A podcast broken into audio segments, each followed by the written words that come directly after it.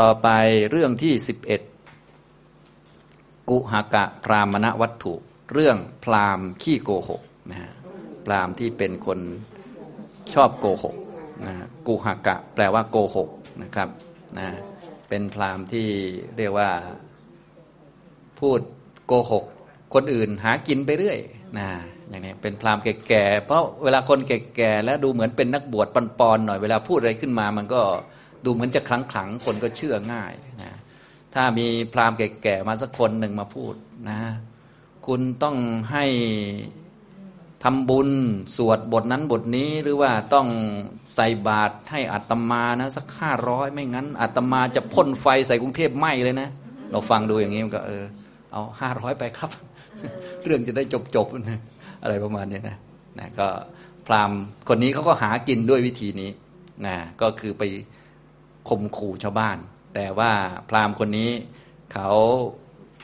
แก่แล้วไปเป็นนักบวชแบบปอนๆเขาหาวิธีที่จะหาอยู่หากิน ก็อะทำไงดี ก็ไป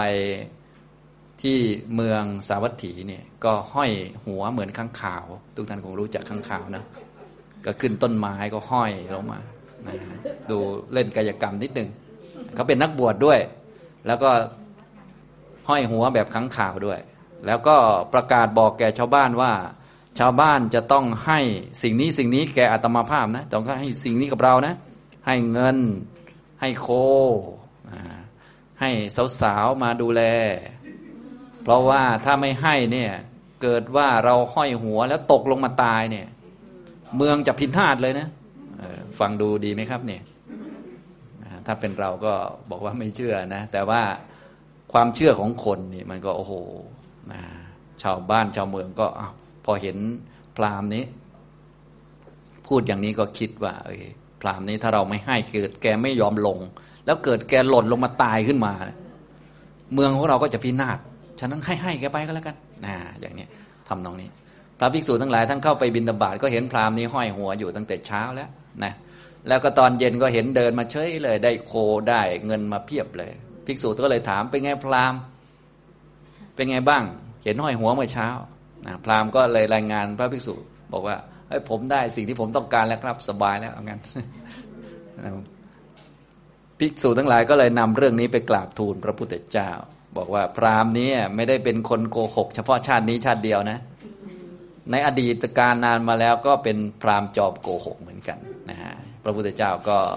ได้เล่าอดีตนิทานให้ฟังอย่างนี้ทำตรงนี้นะครับ อันนี้ก็ ไม่ใช่โกหกเฉพาะชาติเดียว ภิกษุทั้งหลายอยากฟังในชาติไหนพระเจ้าข้าพระองค์ก็ได้เล่าเรื่องให้ฟังนะครับนะก็เป็นที่มาของเรื่องนี้นะครับนะเป็นในคาถาก็จะเป็นเรื่องที่พระพุทธเจ้าเล่าอดีตชาติของพราหมณ์คนนี้แหละ ก็คือเขาเป็นดาบทเป็นนักบวชนะพอเป็นนักบวชเสร็จก็มีคนที่เขาดูแลนักบวชอยู่ คอย ถวายพัตตาหาร วันหนึ่งก็ถวายเนื้อเนื้อเฮียรู้จักเฮียใช่ไหมเนื้อไอตัวเงินตัวทองแต่อันเนื้อวรนุษนะเขาเอาวรนุษมาทำอาหาร ถวายแก่ฤาษีดาบทตนนี้นะอันนี้เรื่องในอดีต ทีนี้ฤาษีกินฉันต้องบอกว่าฉันเลยนะกินแล้วฉันแล้วก็โอ้ติดใจในรสอาหารชอบมาก ก็เลยถามเขาว่า นี่เนื้ออะไร บอกว่าเนื้อ เนื้อตัวเงินตัวทองเนื้อวรนุชครับเขาก็อยากจะกินอีก แต่ว่ามันยังไม่ถึงวันเขาก็หาวิธีว่าจะได้กินเนื้อไอ้ตัวนี้ยังไงวะนะอย่างนี้แล้วก็มีวรนุชตัวหนึ่งก็คือเฮียตัวหนึ่ง ซึ่งเป็นเฮียโพธิสัตว์นะคือพระพุทธเจ้าของเรานั่นเองนะฉะนั้นพวกเราก็ถ้าเห็นเฮียก็ไม่ใช่ไปกราบเลยนะ อันนี้เล่าให้ฟังเฉยๆพระพุทธเจ้าของเราเคยเกิดเป็นเฮียด้วยนะ จะบอกให้พระพุทธเจ้าเราองค์เลยองค์นี้แหละองค์ปัจจุบันเนี่ยเล่าให้ภิกษุทั้งหลายฟัง แล้วเฮียตัวนี้ก็นิสัยดีก็เห็นดาบทมาสร้างอาสมอยู่ก็เดินไปแล้วก็ไปกราบดาบท ทุกวันทุกวันเพื่อจะออกหากิน แต่ตอนนี้ดาบทชักจะติดใจเนื้อเฮียซะแล้วนะก็เลยหาไม้ค้อนมาไว้ข้างหลัง เดี๋ยวเฮียมาไหว้ปุ๊บจะตีศีรษะมันเอาไปปิ้งกินเลยว่างั้นนะนะแต่เฮียเขาเป็นเฮียโพธิสัตว์เขาเป็นบัณฑิตเฮียก็เอ๊ะแต่นี้อาจารย์เราวันนี้ทำไมอาการแปลกๆนะเนี่ยอย่างนี้ตำน นหมายถึงว่าเขามากราบนักบวชอยู่แล้ว สัตว์ทั้งหลายนี่เวลาเจอนักบวชเนี่ยเขาจะมากราบมาไหว้มาเคารพแล้วเขาก็ไปหากินเฮียก็เหมือนกัน ก็มากราบเหมือนทุกวันแต่ว่า มันก็สังเกตดู เอออาจารย์เราวันนี้ทำไมแปลกๆเหมือนจะมีอะไรอยู่ข้างหลังอาจารย์คือเขาเตรียมค้อนไว้ทุบหัวมัน มันก็เลยอยู่ห่างๆแล้วก็แอบดูแอบดูนะก็เลยรีบๆคานคานรีบๆคานคือกราบอยู่ไกลแล้วก็รีบไป นะเจ้าดาบทนี้ก็อยากจะกินเนื้อเฮียนี่นะก็เลยชักไม้ออกมาคว้างเลยกะเอาให้ตายเลยเฮียก็หลบเลยอย่างนี้ทำนองนี้นะนี่ก็เรื่องราวในอดีตนะอย่างนี้ทำนองนี้ก็คาถานี้ก็เป็นคาถาที่พระพุทธเจ้าเล่าให้ภิกษุทั้งหลายฟังว่าบัณฑิตในโบราณเนี่ยในสมัยอดีตเนี่ยซึ่งเป็นเฮียโพธิสัตว์เนี่ยได้พูดคาถานี้ว่า จะมีประโยชน์อะไรกับท่านด้วยชดา ด้วยหนังเสือที่ท่านนุ่งอยู่เนี่ย เพราะท่านเนี่ยดูเหมือนสะอาดเกลี้ยงเกลาแต่ภายนอกเท่านั้นเองแต่ใจของท่านนี่โหดเหี้ยมมากนะเราประสบมา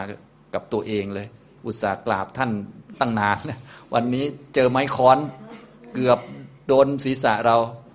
วันหลังเราจะไม่มาหาอีกแล้ว ด่าด่าบทเลยนะพระพุทธเจ้าก็สรุปชานดกว่าไอ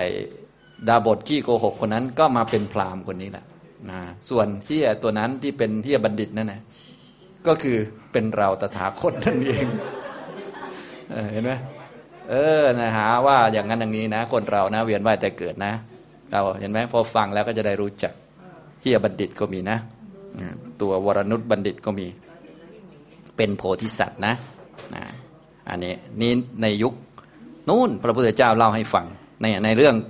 กุหากะพรามณวัตถุนะครับ เดี๋ยวเราอ่านบาลีพร้อมกันก่อน ข้อ 394 กินเตชะตาหิ ดุมเมทะ กินเตอะชินะสากิยา อัพันตรันเตขหานัง บาหิรังปริมัชสินะครับ ก็แปลเนื้อความก็อยู่ในหน้าที่ 157 กุหกะพรามณวัตถุเรื่องพรามโกหก พระผู้มีพระภาคทรงปรารบพรามโกหก มีวัดดังค้างข่าว ตรัสพระคาถานี้แก่ภิกษุทั้งหลายดังนี้ข้อ 394 เจ้าคนมีปัญญาสามการกล้าวชดา การคลองหนังเสือ จะมีประโยชน์อะไรสำหรับเจ้า ภายนอกของเจ้า เปล่งปลั่งเกลี้ยงเกล่าแต่ภายในของเจ้า รกรุงรังนะคำว่ารกรุงรังหมายถึงรุงรังด้วยกิเลสมีราคะเป็นต้นนะอย่างนี้นะครับ นี่คือคำแปลคร่าวๆ ทีนี้มาดูบาลีแต่ละคำนะ ข้อ 394 กินเตชะตาหิดุมเมทะ กินเตอชินะสาติยา อพันตรันเตข้านังบาหิรังปริมัชสิ ประโยชน์อะไรสำหรับท่านด้วยชดา นะดูก่อนท่านผู้สามปัญญา ดุมเมทะ แปลว่า แน่ท่านผู้สามปัญญา ผู้ไม่มีปัญญาแน่เจ้าคนโง่นั่นเองแน่คนไม่มีปัญญา กินเตมาจากคำว่า กิงเต กิงแปลว่าประโยชน์อะไร ประโยชน์อะไร ด้วยชดาแก่ท่านนะคือการสวมชดาเนี่ยเขาสวมเพื่อเป็นนักบวชนักบวชก็ต้องมีความสำรวมระวังอย่างน้อยก็ต้องมีศีล ถึงแม้จะมีกิเลสมีโมโหก็ต้องควบคุมกายวาจาให้อยู่ อย่างน้อยก็ต้องไม่เบียดเบียนสัตว์ใช่ไหมแต่นี้ประโยชน์อะไรด้วยชดาแก่ท่าน สวมชดาถ้าเปล่า แต่โหดหน้าดูเลย เอาไม้ค้อนมาคว้างผมเลยนะอย่างนี้ก็ด่าคือโดนเฮียด่านั่นเองคนนี้นะเฮียพูดเฮียพูดนะเรามีแต่ด่าเฮียตอนนี้เฮียด่านะเนี่ยจะด่าเปล่าเฮียโพธิสัตว์นะ ขอบอกนะ กิ้งกิ้งนะกิ้งกิ้งกิ้งเตเตแปลว่าแก่ท่าน กิ้งคือประโยชน์อะไร ประโยชน์อะไร ด้วยชดาทั้งหลายแก่ท่าน กิงเตอชินะสาติยา ประโยชน์อะไร ด้วยการคลองหนังเสือแก่ท่านนะพวกนักบวชยุคเก่าเขาก็จะมีถ้าเป็นนักบวชคนนี้ดาบทก็สวมชดาแล้วก็หนังเสือนะอันนี้ก็อาจจะต้องดูในลิเกสักหน่อยหนึ่งนะ จะได้พอรู้จัก อันนี้เป็นนักบวชโบราณ ซึ่งนักบวชเหล่านี้ถ้าเป็นคนที่เขาเบื่อหน่ายกรรมคุณจริง ๆ ก็น่านับถือพอสมควรนะเขาก็มีศีลควบคุมตัวเองดีทำสมาธินะกินผลละหมากรากไม้อะไรก็ว่าไป กินพลาพละผลที่หล่นเองอะไรพวกนี้นะครับ อันนี้ในยุคสมัยที่ไม่มีพุทธศาสนานะครับ ดูก่อนหรือแน่ท่านผู้สามปัญญา ประโยชน์อะไรด้วยชดาแก่ท่านประโยชน์อะไรด้วยการคลองหนังเสือ แก่ท่านอาชินะ แปลว่าหนังเสือนะครับ สาติยาก็คือการคลองการเอามาห่มนั่นเองคลองหนังเสือนะเพราะว่าภายในของท่านนั้น รกรุงรัง อัพพันตรังเต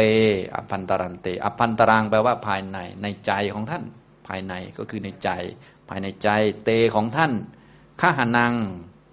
มีความรกรุงรังนะมีความรกไม่สะอาด รกในที่นี้ก็อธิบายไว้แล้วก็คือ เต็มไปด้วยกิเลสมีราคะเป็นต้น โดยเฉพาะที่อยากจะกินเนื้อกระผมนี่แหละโอ้โห ผมอุตส่าห์มากราบท่านทุกวันแต่ อยากจะกินเนื้อผมจนเอาไม้มาไว้ข้างหลัง แล้วก็จะตีหัวผมนี่นะโหดขนาดนั้นเลยท่านเนี่ย ประมาณนี้นะ อันนี้นะครับ นี่เฮียโพธิสัตว์พูดนะ อันนี้ ส่วนว่าท่านนั้นเป็นผู้เกลี้ยงเกลาปริมัชสิ ท่านเป็นผู้เกลี้ยงกลานะปริมัชสิก็คือเกลี้ยงกล่าเปล่งปลั่งดูดี พาหิรัง เฉพาะภายนอกเท่านั้น คือนักบวชเนี่ยโดยสภาพธรรมชาติก็ดูดีอยู่แล้วก็คือ เป็นคนไม่เบียดเบียน เป็นคนมีความอดทน พูดดีทำดี จิตใจดีงาม มีเมตตา ซึ่งนักบวชยุคเก่าเนี่ยที่เขาดีๆเขามีเยอะเขาเพ่งฌานกัน เจริญกสินกันทำเมตตาฌานไปพรหมโลกก็เยอะแยะ แต่ว่าพราหมณ์นี้เป็น คนไม่ดีเป็นคนขี้โกหกนะครับ อย่างนี้นะ อันนี้ก็เป็นเรื่องในอดีตที่พระพุทธเจ้าเอามาเล่าให้ภิกษุทั้งหลายฟัง แล้วก็ได้ตัวเฮียโพธิสัตว์เนี่ยกล่าวคาถานั่นเองนะเดี๋ยวผมอ่านเรื่องให้ฟังท่านก็ฟังแล้วก็พิจารณาดูจะได้เข้าใจเนื้อความได้ชัดนะครับ เรื่องก็ไม่ยากนะ ผมก็เล่าสรุปไปแล้วนะครับ เรื่องกุหกะพรามพ ระศาสดาเมื่อประทับอยู่ที่กูตาคารสาลา ทรงปรารบกุหกะพรามผู้มีวัดดังค้างข่าวคนหนึ่ง ตรัสพระธรรมเทศนานี้ว่ากินเตเป็นต้น ได้ยินว่าพรามนั้นขึ้นต้นกลุ่มต้นหนึ่ง ใกล้ประตูพระนครเวสาลี เอาเท้าทั้งสองเหนี่ยวกิ่งไม้ห้อยหัวลงอยู่ กล่าวว่า ท่านทั้งหลายจงให้โคแดงหนึ่งร้อยแก่เรา จงให้กหาปณะทั้งหลายแก่เรา จงให้ดิงบำเรอแก่เรา ถ้าท่านทั้งหลายจักไม่ให้ เราตกจากต้นกลุ่มนี้ตายจักทำพระนครไม่ให้เป็นพระนคร ในการเป็นที่เสด็จเข้าไปยังพระนครแม้ของพระตถาคต ผู้อันหมู่ภิกษุแวดล้อมแล้ว ภิกษุทั้งหลายเห็นพรามนั้นแล้ว แม้ในการเป็นที่เสด็จออกก็เห็นเขาห้อยอยู่อย่างนั้นเหมือนกัน ฝ่ายชาวพระนครต่างก็คิดว่า พรามนี้ห้อยอยู่อย่างนี้ตั้งแต่เช้า พึงตกลงมาตายทำพระนครไม่ให้เป็นพระนคร กลัวความล่มจมแห่งพระนครจึงยอมรับว่า พวกเราพวกเราจะให้ของทุกอย่างที่พรามนั้นขอ ดังนี้แล้วก็ได้ให้ เขาได้ลงรับเอาสิ่งของทั้งปวงไปภิกษุทั้งหลายเห็นเขาเที่ยวไป ดุดแม่โคใกล้อุปจาระแห่งวิหาร จำได้จึงถามว่า พรามท่านได้สิ่งที่ตัวเองต้องการแล้วหรือ ได้ฟังว่าขอรับกระผมได้แล้ว จึงกราบทูลเรื่องนั้นแด่พระตถาคต ณภายในวิหาร พระศาสดาตรัสว่าภิกษุทั้งหลาย พรามนั่นเป็นโจรหลอกลวงในการนี้เท่านั้นก็หาไม่ได้ ถึงในการก่อนก็เป็นโจรหลอกลวงแล้วเหมือนกัน ก็ในบัดนี้พราหมณ์นั่นย่อมหลอกลวงภาลชนได้ แต่ในการนั้นไม่อาจเพื่อหลอกลวงบัณฑิตทั้งหลายได้ดังนี้แล้ว อันภิกษุเหล่านั้นทูลอ้อนวอนแล้ว ทรงนำอดีตนิทานมาตรัสว่า ในอดีตการดาบทหลอกลวงรูปหนึ่ง อาศัยกาสิกคามตำบลหนึ่งสำเร็จการอยู่ตระกูลหนึ่งบำรุงเธอคือย่อมถวายส่วนหนึ่ง แม้แก่เธอ จากของเคี้ยวและของควรบริโภคอันเกิดขึ้นแล้วในกลางวัน เหมือนให้แก่บุตรของตน เก็บส่วนอันเกิดขึ้นแล้วในตอนเย็นไว้ถวายในวันที่สอง ต่อมาวันหนึ่ง ตระกูลนั้นได้เนื้อเหี้ยมาในเวลาเย็น แกงไว้เรียบร้อยแล้ว เก็บส่วนหนึ่งจากส่วนที่แกงไว้นั้น ถวายแก่เธอในวันที่สอง ดาบทพอกินเนื้อนั้นแล้ว ถูกความอยากในรสผูกพัน ถามว่า นั่นชื่อเนื้ออะไร ได้ฟังว่าเนื้อเหี้ยดังนี้เที่ยวไปเพื่อพิกษารับเอาเนยใส นมส้มและเครื่องเผ็ดร้อนเป็นต้น ไปยังบรรณศาลาแล้วเก็บไว้ณส่วนข้างหนึ่ง ก็พญาเฮียอยู่ในจอมปลวกแห่งหนึ่ง ณที่ไม่ไกลแห่งบรรณศาลาพญาเฮียมาเพื่อไหว้พระดาบทตามการอันสมควร ก็ในวันนั้นดาบทนั้นคิดว่าเราจะฆ่าเฮียนั้นดังนี้ ซ่อนท่อนไม้ไว้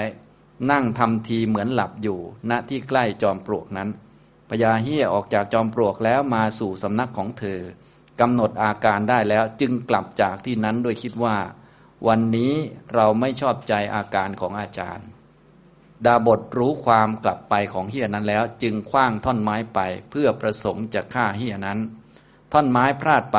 พญาเฮียเข้าไปสู่จอมปลวกแล้วโผศีสะออกมาจากจอมปลวกนั้น แล้วแลดูทางที่มากล่าวกับดาบทว่าข้าพเจ้าสำคัญท่านผู้ไม่สำรวมว่าเป็นสมณะ จึงเข้าไปหาแล้ว